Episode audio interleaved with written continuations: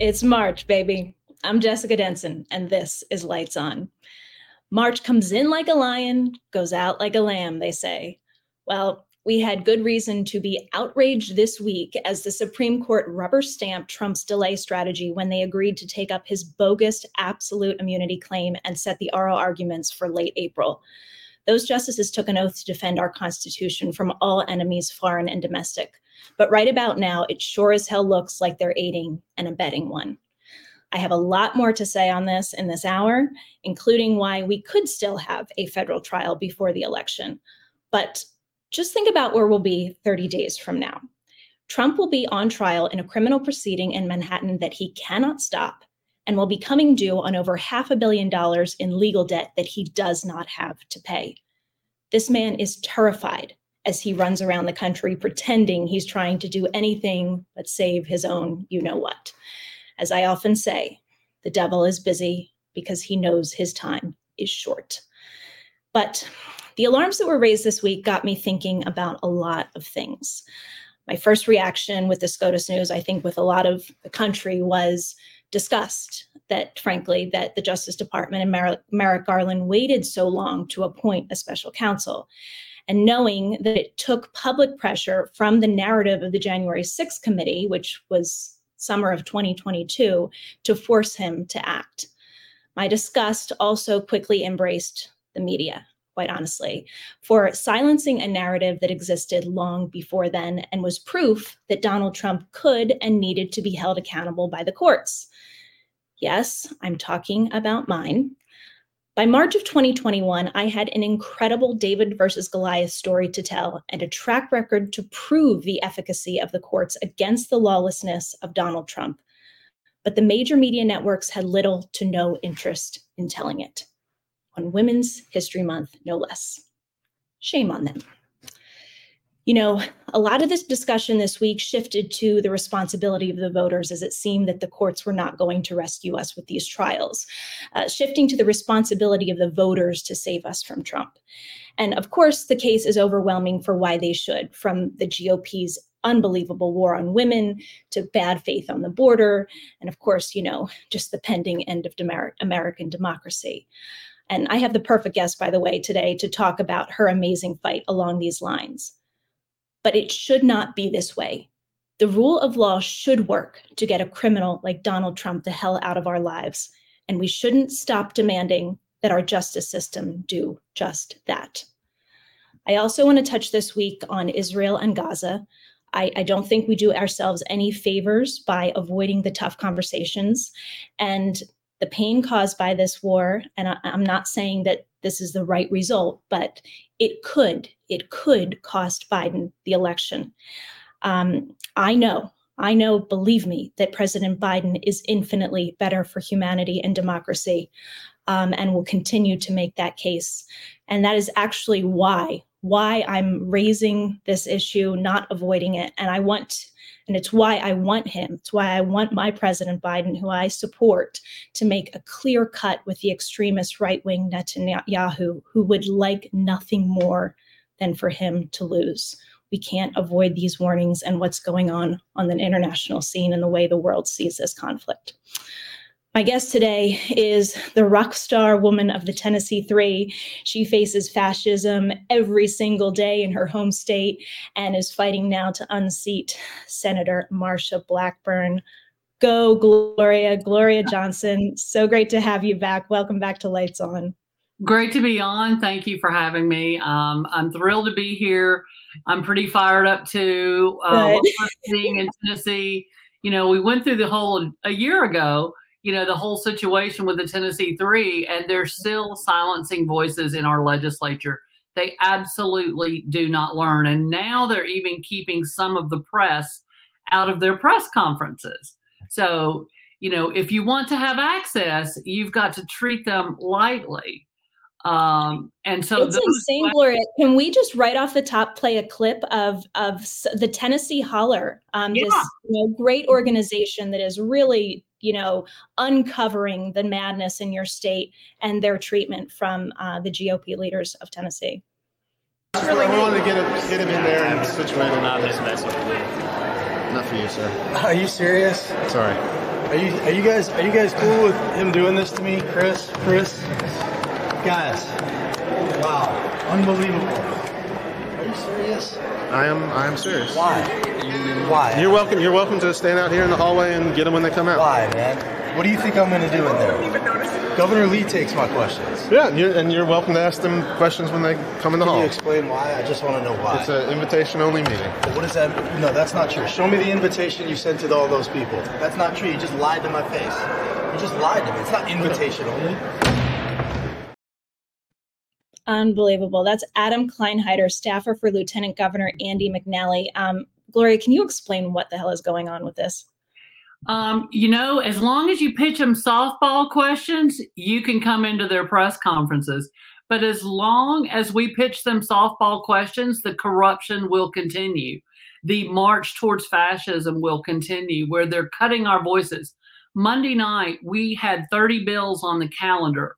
We it was it lasted probably two and a half to three hours. Um, a lot of them weren't uh, deeply deep arguments on and discussion but there was uh, several bills that really needed aired out and one of them was a bill that bans pride flags in our schools and um, it allows confederate flags and it allows uh, swastika flags you know but it doesn't allow pride flags remarkable just absolutely remarkable all a pride flag does is say everybody is welcome here and don't you want a classroom to say we're all welcome here? And, And Representative Pearson, if I understand correctly, um, I'm sorry, I think it was Representative Jones, uh, introduced an amendment to say if we're going to ban pride flags, let's ban Confederate flags too. They, of course, shut him down immediately on that, didn't they? that was Rep Pearson. Rep Was Jones. Jones, I think, like me, they would not call on him. Both of us raised our hand almost the entire debate, and they would not call on us. Hmm.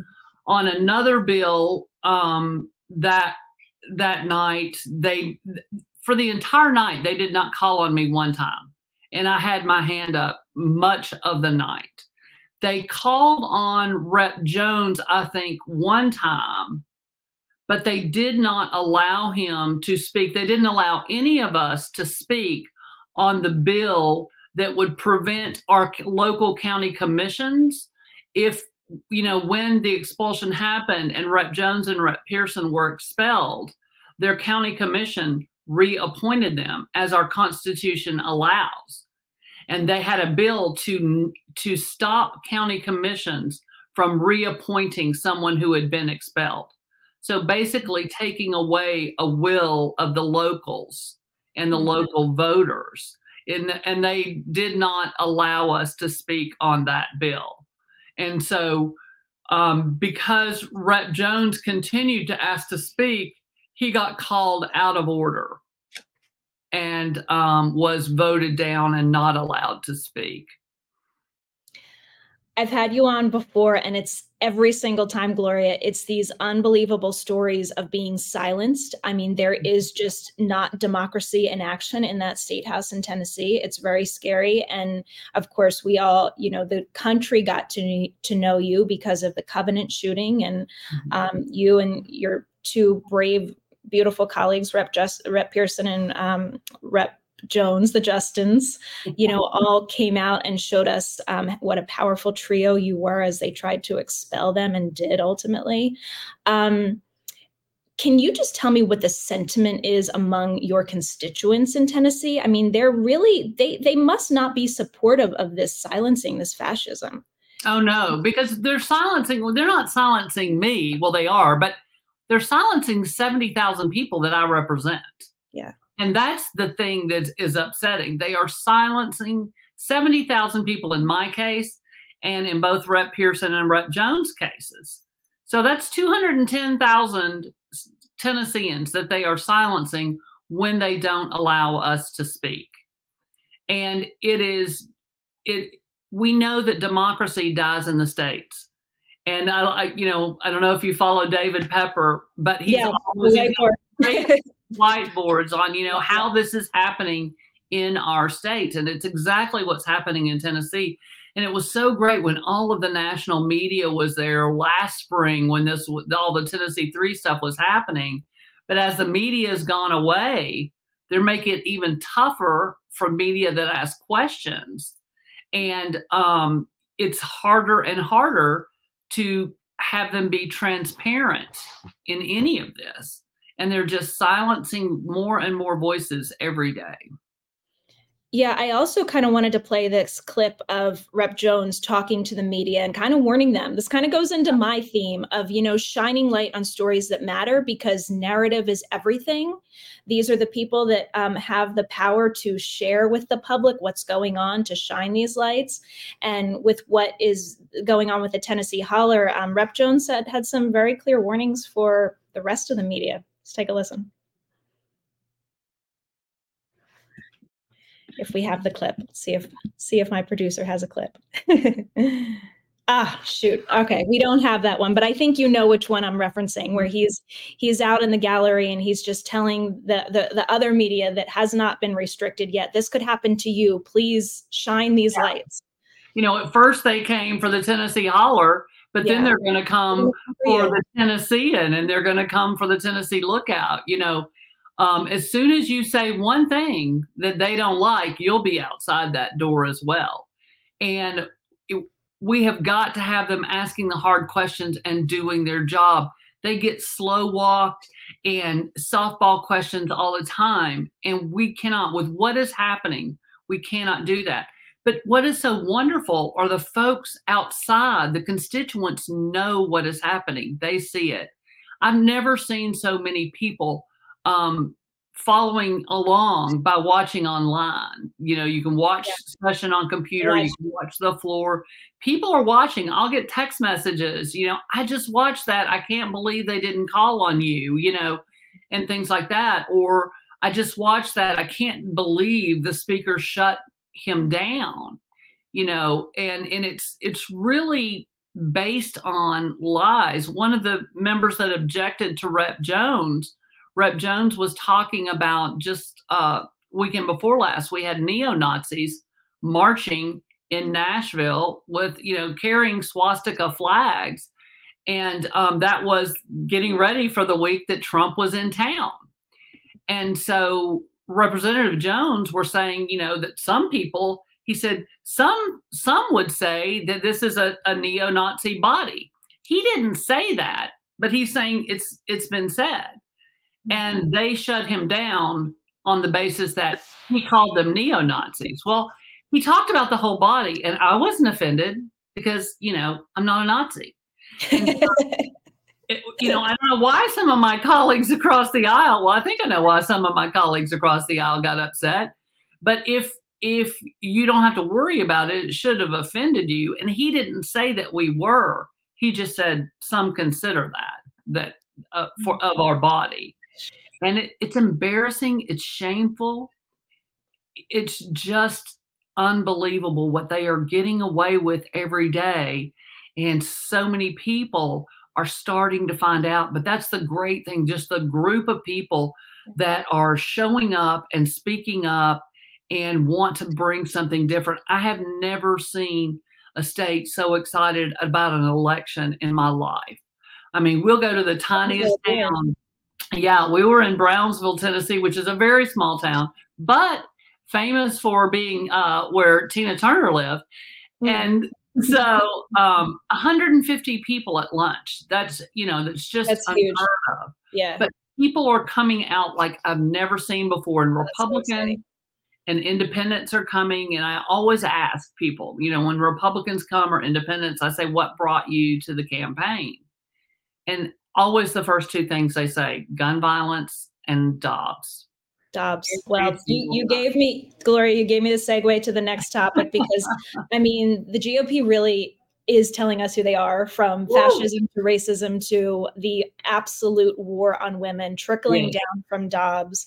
You know, the next attack here that we just experienced out of the Alabama Supreme Court, of course, is this ruling on IVF, uh, mm-hmm. saying that frozen embryos are children and threatening, um, you know, fertility clinics to go out of business because they don't want to be criminally prosecuted for you know the loss of a, a frozen petri dish um, so uh, you know, this week Republicans are trying desperately, desperately to run away from this because they know how how unpopular this is to attack women's attempts try and this is now not you know women not wanting to carry a, a, a birth to, to, carry forward with a, a, pregnancy but wanting to have children. And this is threatening their ability to have children. And so um this week in the Senate, Senator, Senator Tammy Duckworth introduced a bill to do three things to protect the rights of individuals to seek assisted reproductive technology without fear of being prosecuted, preserve the right of physicians to provide that assisted reproductive technology without fear of being pro- prosecuted, and to allow insurance companies to cover assisted reproductive technology. Pretty simple. Senator Duckworth herself had two children through IVF, said that she couldn't without it. It was a life changing experience for her, as it is for many, many, many families. Who shuts it down? The GOP. Um, Senator Hyde Smith of, of Mississippi shut that down. Um, and you, of course, are running for the Senate to unseat Marsha Blackburn, who's on the wrong side of oh my god everything.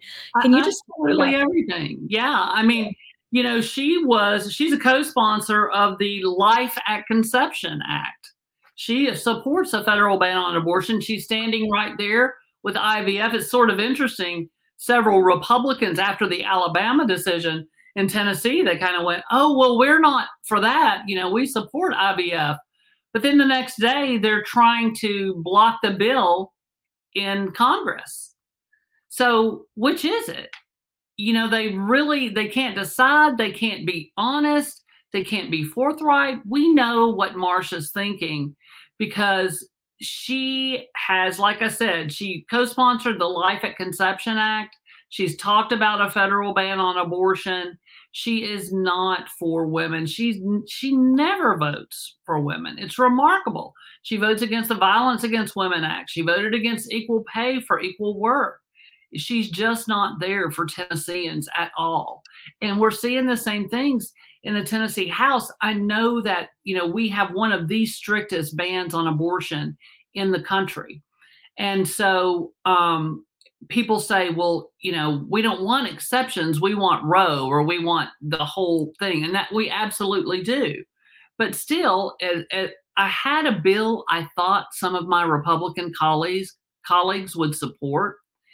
It was a bill that banned abortion if you were under 13, raped.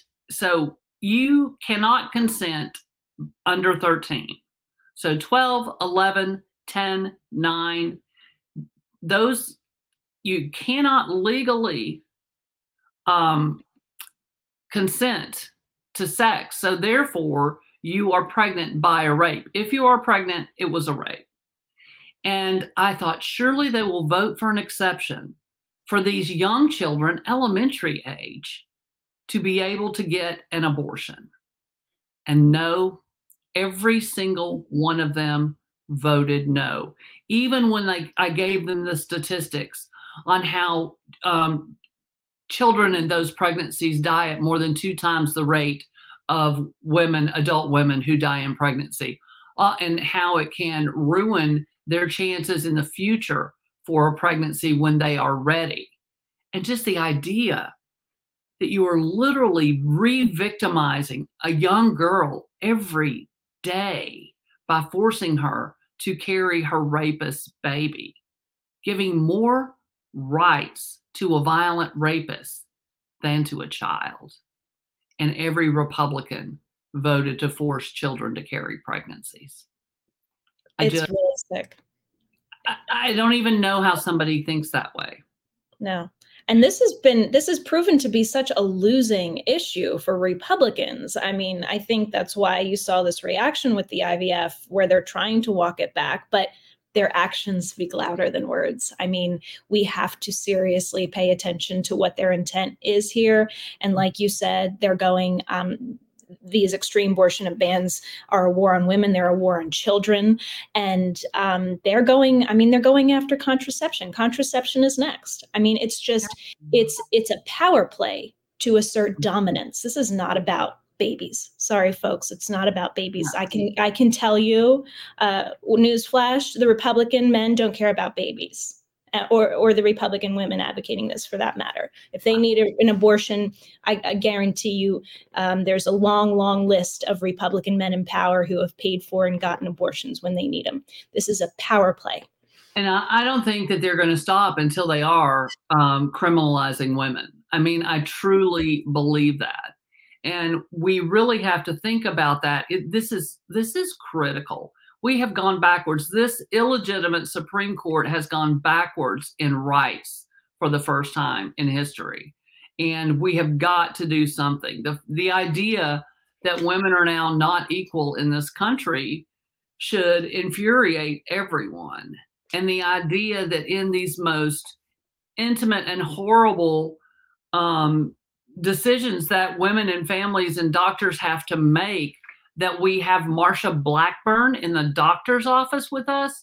The last person that needs to be in your doctor's office is Marsha Blackburn. Actually, the last person who needs to be in the Senate is Marsha Blackburn. Blackburn.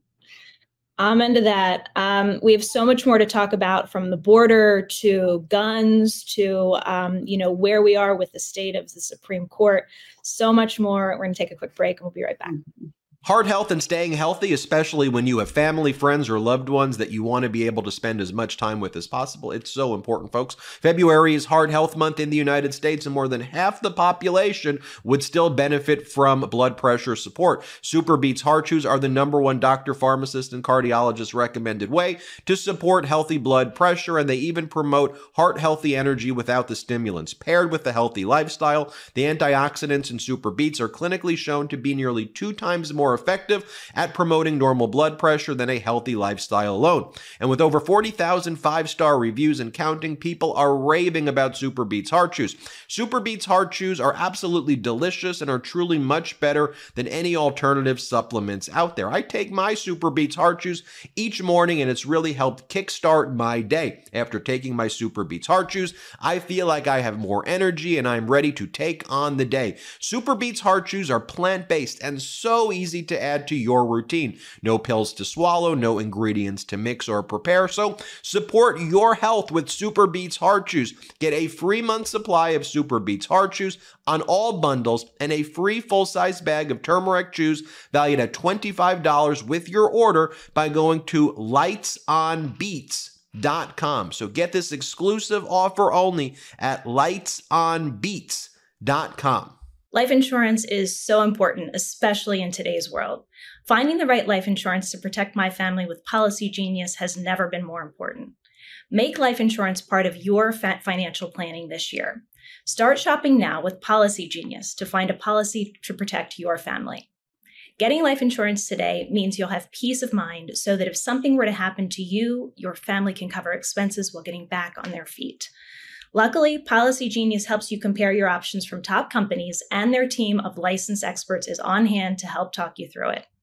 Having the right insurance will give me the peace of mind knowing that my family will be taken care of in worst in a worst case scenario. Policy Genius has licensed award-winning agents and technology that makes it easy to compare life insurance quotes from Amer- America's top insurers in just a few clicks to find your lowest price. With Policy Genius, you can find life insurance policies that start at just $292 per year for $1 million of coverage. Some options offer same day approval and avoid unnecessary medical exams. Policy Genius works for you, not the insurance companies. That means they don't have an incentive to recommend one insurer over another, so you can trust their guidance. Save time and money and provide your family with a financial safety net using Policy Genius head to policygenius.com slash lights or click the link in the description to get your free life insurance quotes and see how much you could save. That's policygenius.com slash lights.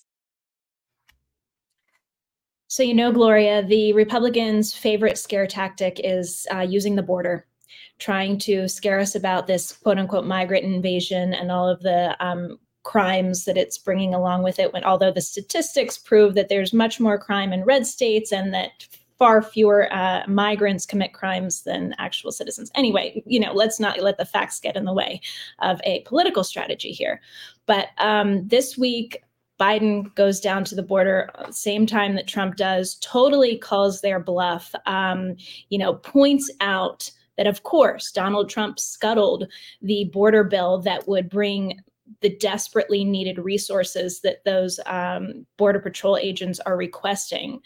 Um, and Trump doesn't want it because he wants this issue to run on, and he's literally bragging about killing it. I mean, the contrast could not be clearer. I feel, t- correct me if I'm wrong, Gloria, but I feel like the Democrats are really just taking back all of the issues that, that Republicans had to run on. I mean, law and order, border security, we own them all.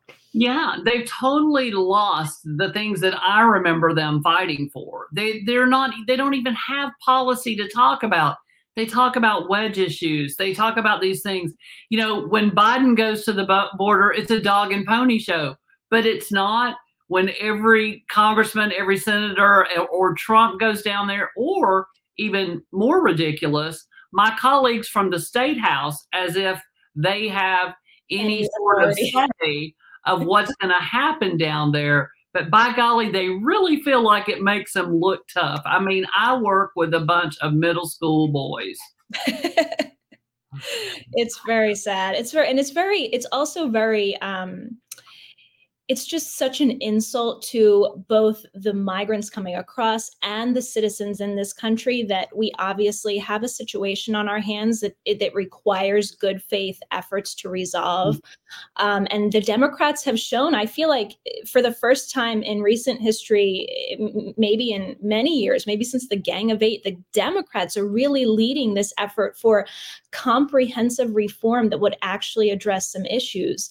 Um, and Donald Trump goes down there. He, you know, calls, says that he does an interview with Hannity, once again reiterates this um, Nazi rhetoric that immigrants are poisoning the blood, calls da- Gavin Newsom Gavin Newscum, calling political enemies scum, another, um, you know, Hitler tactic. Um, and you also I, I, love to see this i want to play this clip in a second gloria um, just some of the reaction from the border communities to how harmful how harmful this political theater is to them. Let's play this clip. mr trump change your ways because what you're doing is you're hurting the people that need the most help.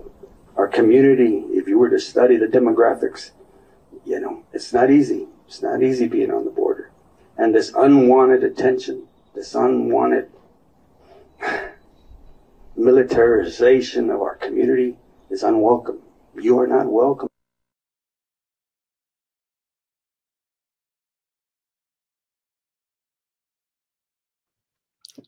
Yeah, you know, it's it's just an absolute mess. There are problems. We've got President Biden and the Democrats who want to solve these problems, but they need a political play. They wanted to play on the uh, economy for this election, but guess what? The economy got better, and they're like, oh no, what do we do now? Oh, I know, let's talk about the border. And then a solution to the border comes, and the solution is almost every single point that they wanted. There was like maybe one glitch or hangup that they didn't like. I heard only backlash on one glitch in that bill. And, you know, why does someone expect that you get everything that you want? Because when it comes to politics, it's there's give and take on both sides. We come to a decision that's the best policy for all of the people.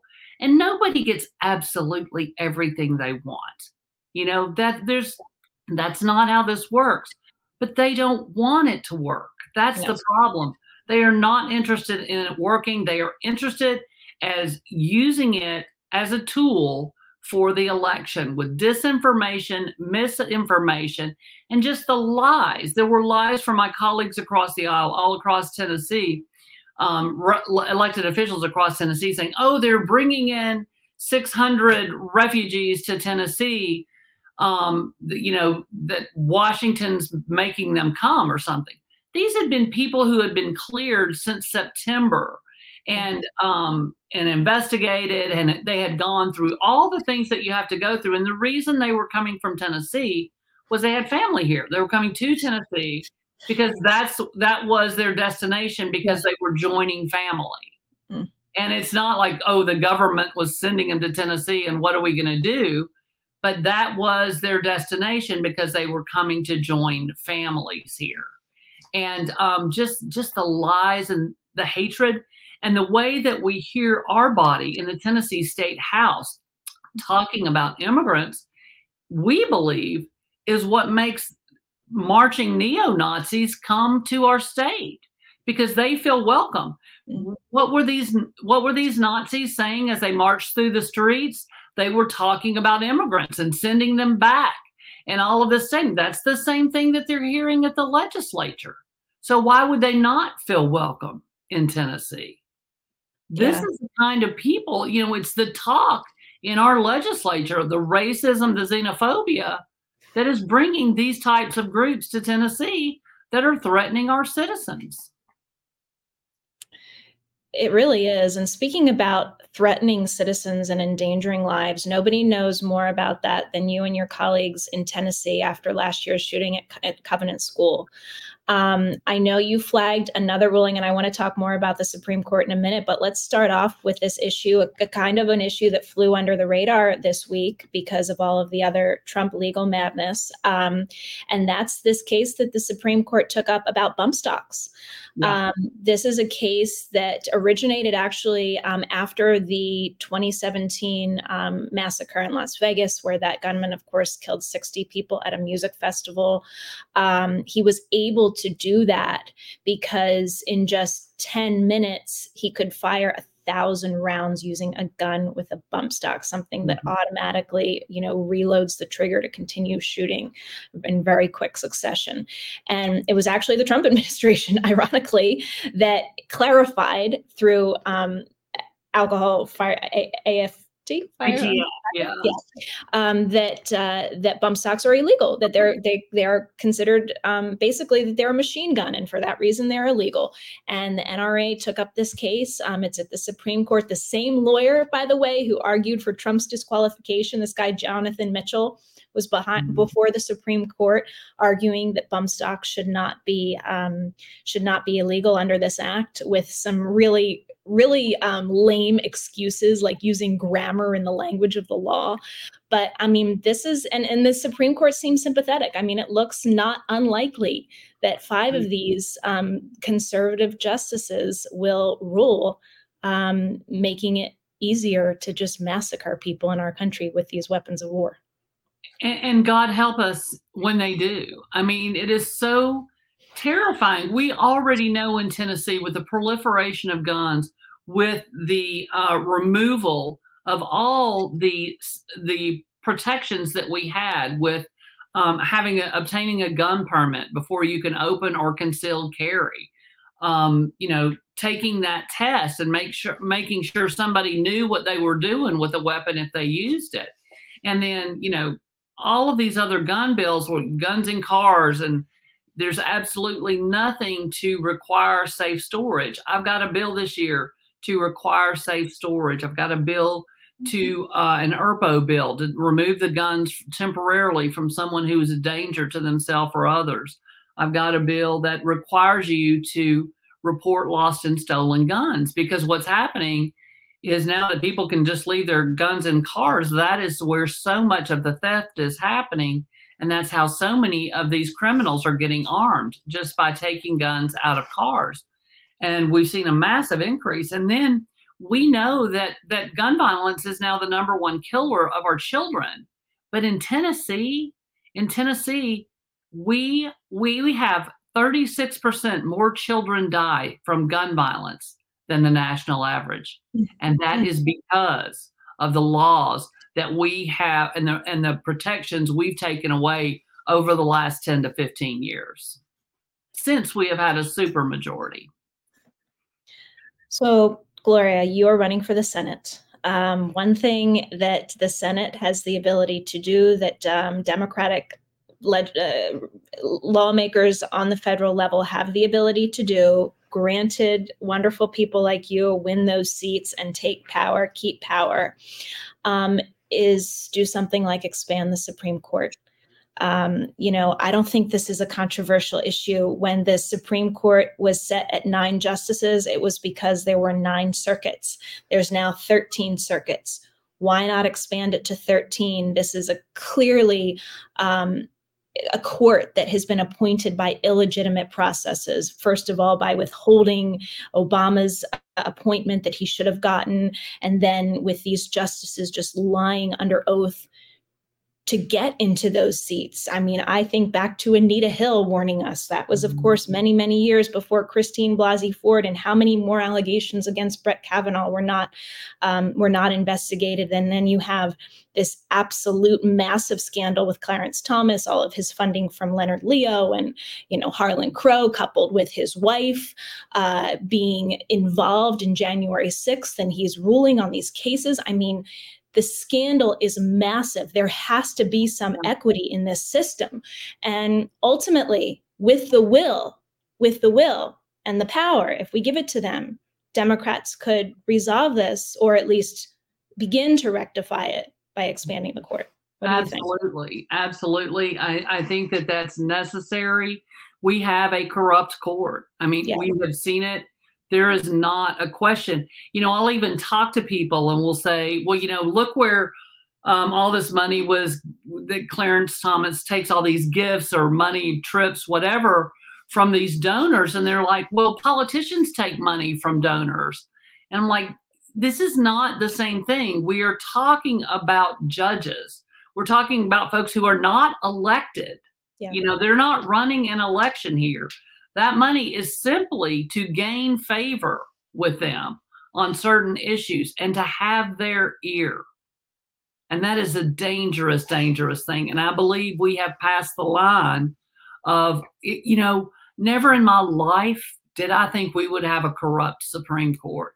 Never imagined that in my life. Mm. And yesterday, or was it day before, when um, Mitch McConnell said he was going to retire, I, all I could think is, oh, isn't that interesting? On the day that the Supreme Court says that they will hear um, Donald Trump's case and the corruption that you have created and is now um, blowing back on this country. Yeah. You, you have set something in motion that is going to be very hard to stop.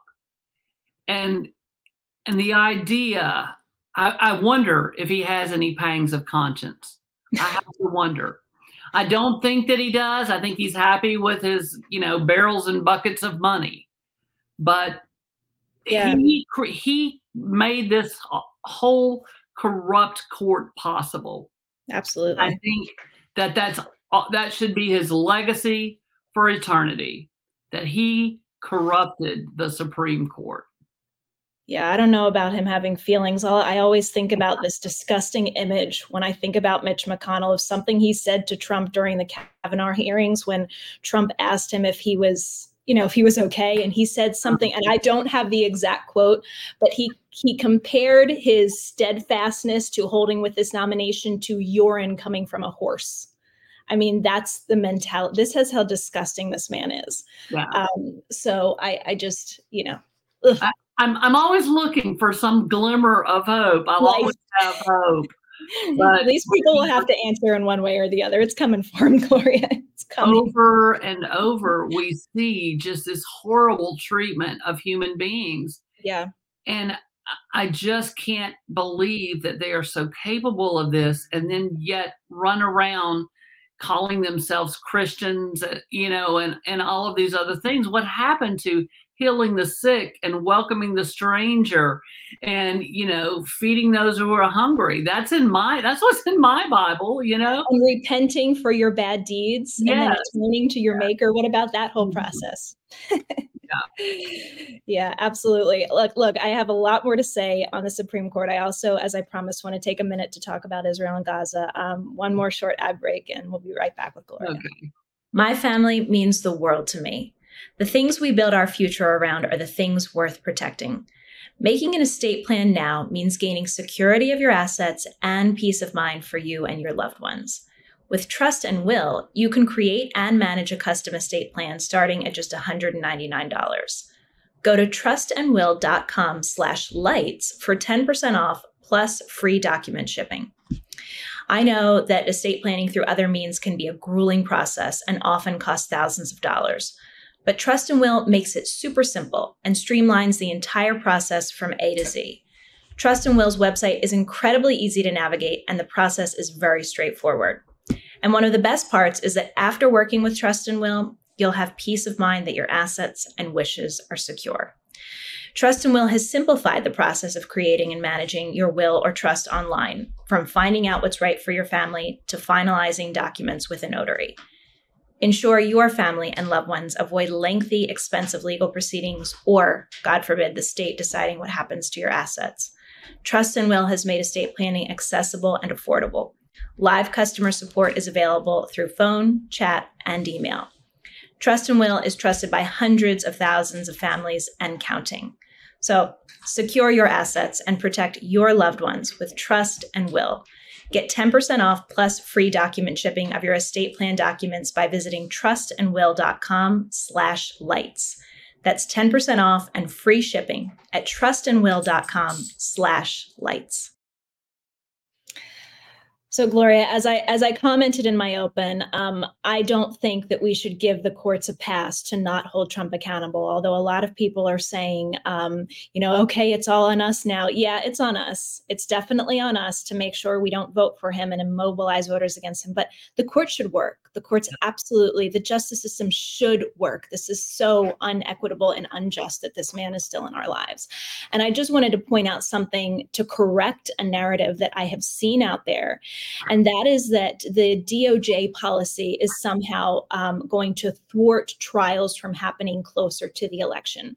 That is not the DOJ policy. The DOJ policy speaks to overt investigative steps or criminal indictments happening within a window between Labor Day and Election Day, not trials that are resulting from indictments or investigations that happened prior. And just to give, you know, with all of my criticism of Merrick Garland, something that he even said recently to Evan Perez at CNN was the cases brought were brought last year. The prosecutor has urged speedy trials, which, with which I agree, and now it's in the hands of the judicial system, not in our hands. So they're sorry, Trump, that you're um, running for president to get out of criminal liability, but we're not stopping justice for your phony political campaign. The trials can go forward in October if they need to. Yeah, that was, you know, that was good to hear to be reassured that the 60 day rule is not in place in this instance because there were already indictments and there were all already being heard. So we don't have to wait. We can move forward with this, and we absolutely must move forward with this. And and I think that I also believe that it is critical that we do that because we cannot let bad actors get away, get let criminals get away with crimes no matter what level they are in our government. You know, no one is immune from crimes, especially crimes against this country. And so we have to make sure that we hold folks accountable and that this election should not stop any of those trials. Absolutely not. Absolutely not. So I remain I remain hopeful. I mean, like I said in the open, that Manhattan case is happening whether he wants it or not. It is happening on March 25th. And I don't think that it's right for anybody to downplay the significance of that trial. That trial is an election interference trial too. Um, and it's extremely relevant to um, the big picture here. Um, but you know, in the backdrop of this, Trump's also he's he's a huge nas- national security liability because he's in massive, massive debt. He does not have the cash on hand to pay 400 and some million dollars to the state of New York, another 83.3 million to, to um, the uh, to E. Jean Carroll, and in the midst of this, he's not even stopping his illegal behavior. He's been caught shifting assets from New York to Florida.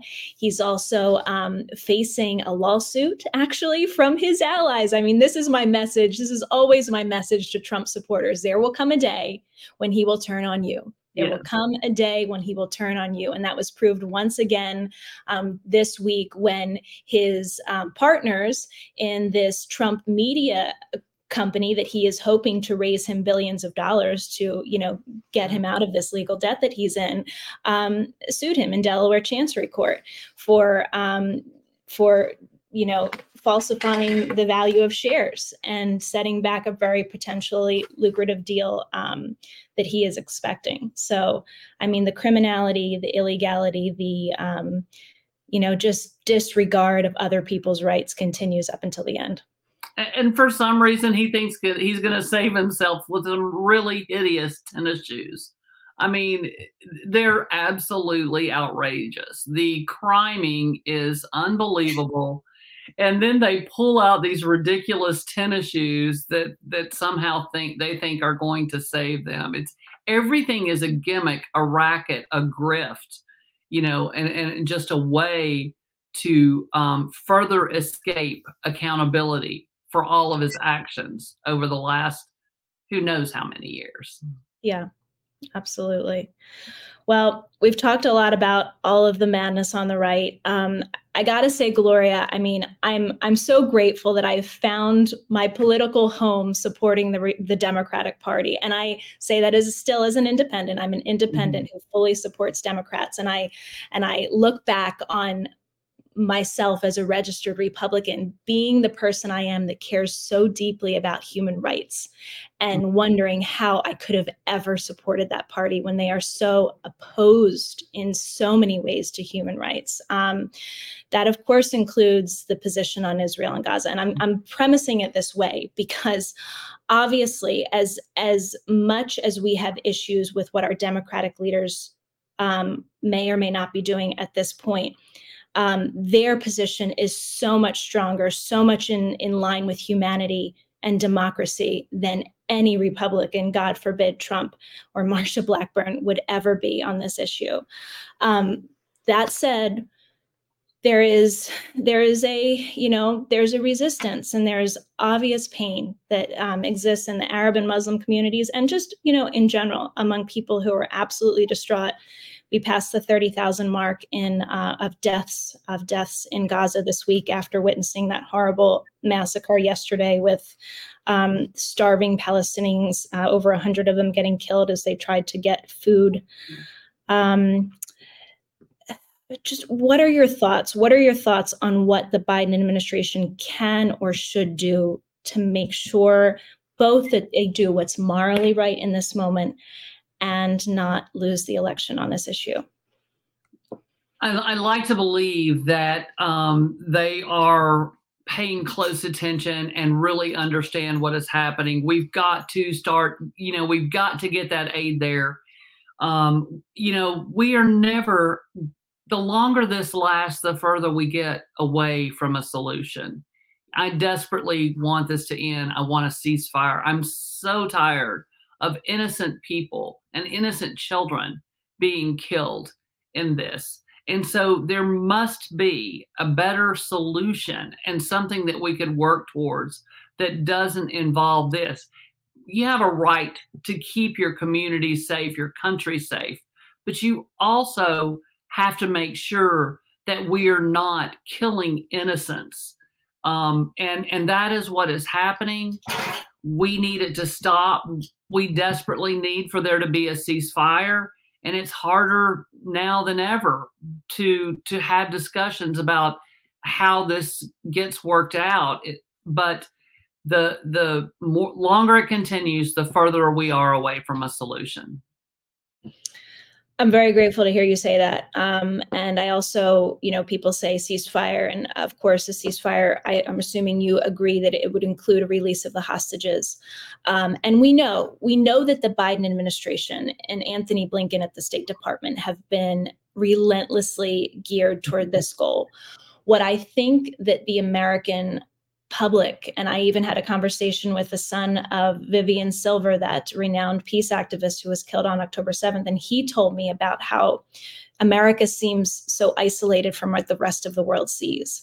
Mm-hmm. And despite this pressure that Biden and his administration are putting on Netanyahu, the rest of the world sees U.S. is funding weapons of war that are that are involved in war crimes, and um, you know, U.S. is is allowing this. U.S. is vetoing you know resolutions at the UN for a ceasefire.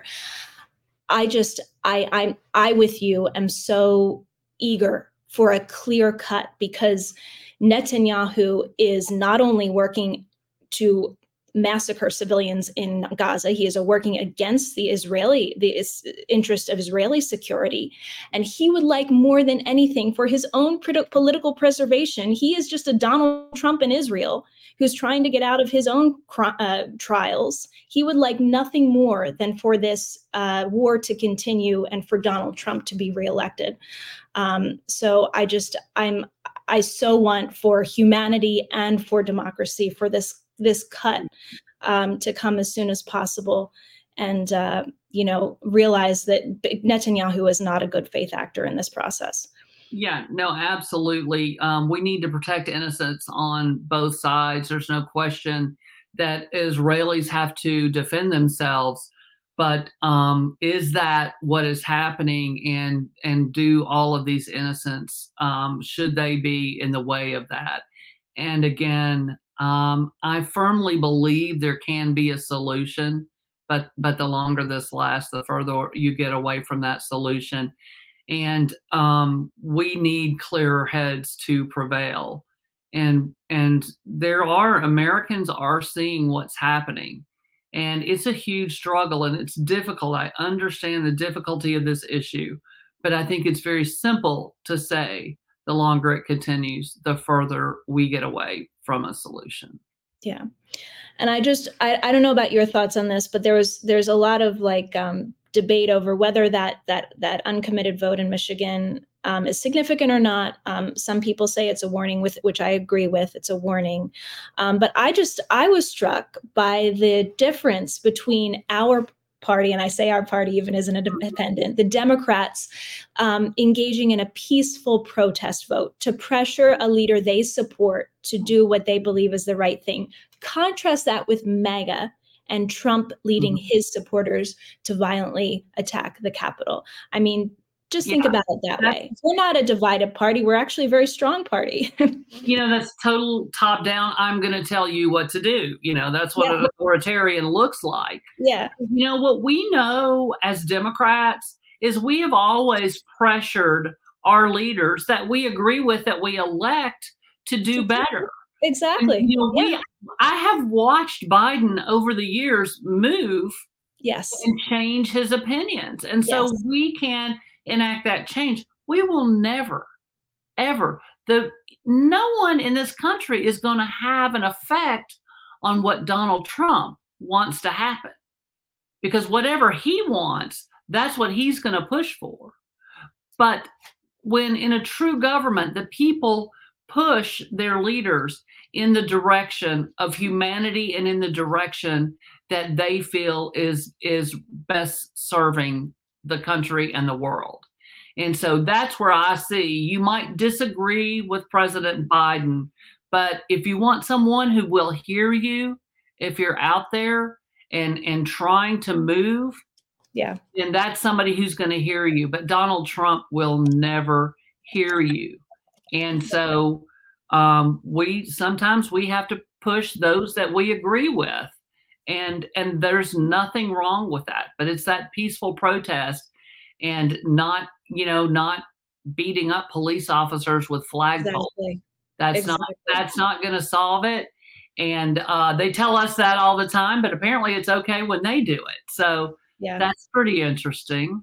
Yeah yeah. What's going on in the democratic party in my opinion is democracy in action yeah. um, as opposed to violent authoritarianism. And it's not something that we should be shy to talk about. Um, and, and I appreciate you so much because I love it when, because mm-hmm. there's so many Republicans and independents coming to my campaign, you know? Yeah.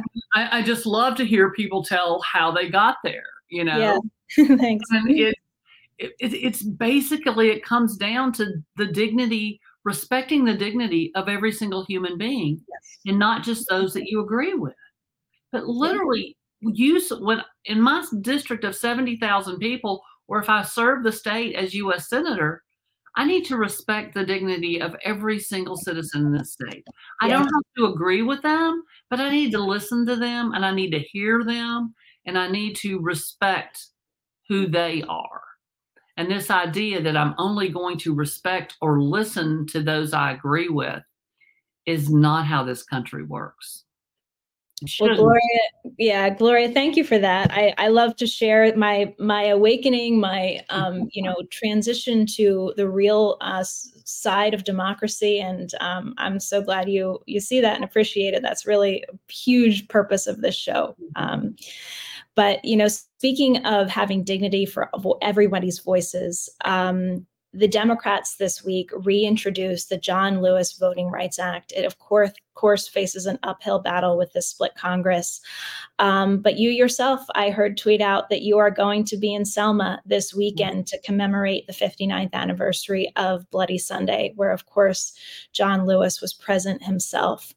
Um, can you just talk about i mean with everything that we're facing we sometimes i think forget that we still have this massive attack on voter rights in this country um, and we have to rectify that can you talk about your work in that direction Absolutely. You know, we've brought every type of bill we can same day voter registration, um, automatic registration when you're voting. We want to let felons vote. We still have this very restricted, convoluted process for former felons who have done their time to get registered to vote. It, this is all voter suppression.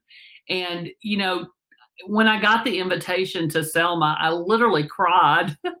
I just thought, wow, you know, I, I can't, this is the biggest honor I've ever had in my life. What have I ever done, you know, to, to, to get honor? But um, it, it just, it's going to be incredibly moving. I'm so excited about being there. But, but, you know, my my office address is on John Lewis Way, and nothing has ever made me more happy than that. And um, just thinking about everything that he stood for and fought for, and celebrating with this group of folks and honoring him and all of those who came before the, the all the oppression, the, the people who were murdered. Um, it's just so all encompassing and overwhelming but to think about we are at a point where we're going in that direction again instead of moving forward is terrifying to me. So i'm going to do everything i can to fight for that piece of legislation and to make sure that everyone's voice and their vote is heard that their vote is their voice because we should be making it easier to vote and not harder Absolutely, absolutely. And speaking of the good trouble that John Lewis got in and encouraged us all to get in, and how he really did put his life on the line. I mean, he thought he was going to die that day.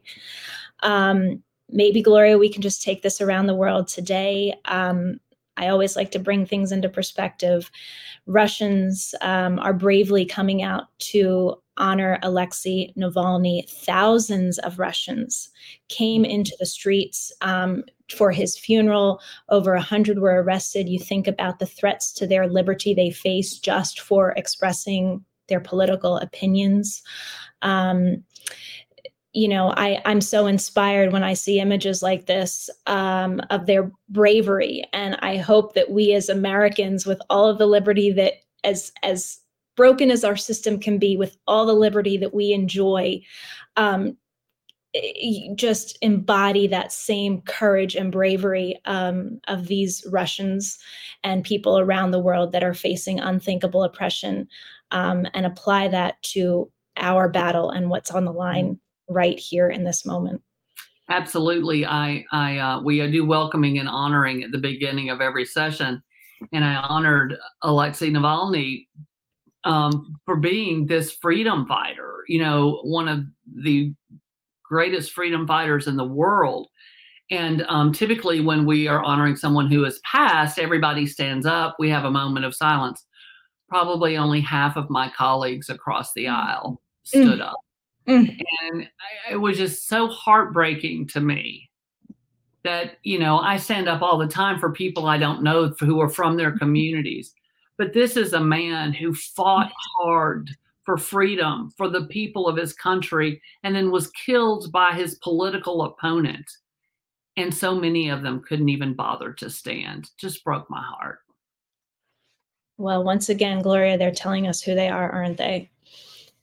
Um, thank you so much for joining me today. Um, I want to remind our viewers once again, Gloria is running against Marsha Blackburn. She needs you and would love your support. Where can where can our viewers find um, you and your campaign and support you?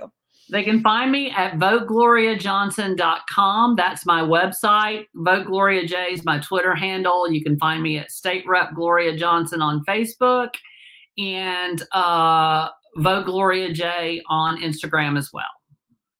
Beautiful, beautiful. Well, I don't think there's anybody who I would have rather brought uh, come into Women's History Month with than you, Gloria. So thank you so much for joining me today, and I wish you all the best in Tennessee and beyond.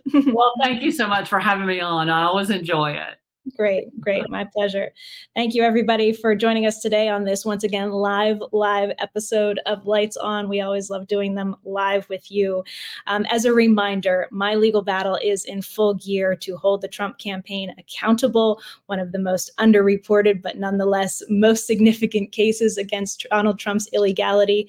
Uh, we need your support, and you can help us at thejessicadenson.com slash donate, thejessicadenson.com slash donate Thank you so much for the, the support that you've given us there. It means the world. Um, everybody have a wonderful weekend. If you want always on Saturday mornings, you can catch the audio version of this podcast by subscribing to Lights On with Jessica Denson, wherever you get your audio podcasts. And we'd love if you could go over there and, and leave us a review and a rating too. And um, you can help me grow my platform by subscribing to Jessica Denson on YouTube, where you'll always find the live lights on episodes as well as um, the special episodes we do throughout the week and other special clips.